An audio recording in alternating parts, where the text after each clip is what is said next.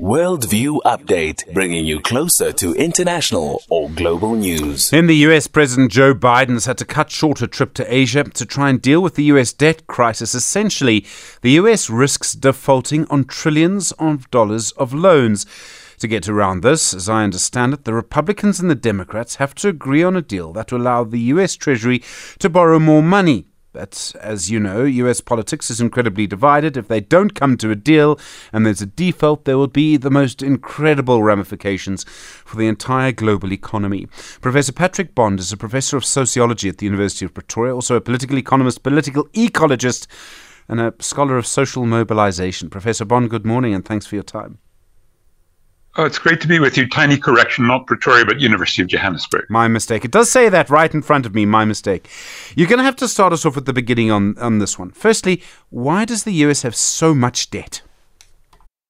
Well, one of the most interesting reasons is that they have a Congress, a parliament, uh, that is um, more empowered than nearly anywhere in the world to set up these uh, budgets. And in our case, of course, we have a finance minister, and the Treasury bureaucrats work very hard, and they have a, a lot of negotiations internally, and they present, and usually there's no change. But in the US, it is uh, continually a site of uh, struggle, and it's uh, often an annual event, and sometimes when the minority party uh, the smaller party isn't running the White House and feels they want to gum up the system, the Republicans, under the so called MAGA, the Make America Great faction, they use this as a way to push through the kinds of, uh, let's say, uh, uh, draconian cuts, especially on welfare programs that ideologically they want. And they are willing, uh, even Donald Trump himself, himself said, let's just go for the default. Let's teach the Democrats a lesson. So this this is all money that the United States government owes, and it sort of rolls over the debt by paying interest and borrowing more money. Is that right? This has been going on for years and years, as long as probably longer than I've been alive.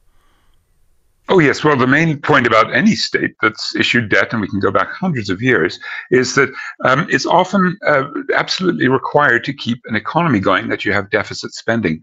Occasionally, there will be, as uh, know, Godongwana has been trying for a, a, a, primary budget surplus. So, you know, you're spending less than you're taking in, aside from paying those interest payments. And what happened during COVID, Stephen, is where it's become acute because with so much state spending here and everywhere, uh, the debt to GDP ratios uh, went up, you know, 20, 30 percent. Uh, in our case, it went from uh, around 50 up to uh, about 80 percent or 72 percent, and it's come down. Now, the main point about that is that um, if you're not allocating the money in your budget to repay the loans, people will start having uh, let's say, a, you know, a junk uh, perspective on you, you, as we were in 2017, and then again in 2020 with the COVID uh, crisis, uh, getting junk ratings. The U.S. has once, under Barack Obama, had a decline in rating because it was little sense, uh, I think that would have been around 2012 or so, that um, he wasn't going to be able to manage exactly this process. And uh, you might even remember back to 1996, a man called Newt Gingrich, who uh, was the Speaker of the House of Republicans, actually um, uh, brought us very close to that. However, I'm fairly convinced that through two one is they will negotiate. Uh, Kevin McCarthy is the equivalent, the uh, Speaker of the House, the main Republican leader, and he yesterday was saying, okay, he'll be a little bit more reasonable if he gets concessions like um, cutting the welfare system or putting work requirements on the one hand. But the other uh, option, which the finance minister there, the Treasury Secretary, to unorthodox measures to get ceiling. So I'm not find some way. Well, Patrick Bond, we're battling to hear you for a minute. I don't know if you're able to move around to improve the reception on that. I know it is a, a WhatsApp call, and load shedding, of course, makes yes. this difficult. I do want to ask what happens if the US defaults? Would it be as bad as everyone says? Well, it could be because there's $20 trillion of US Treasury bills.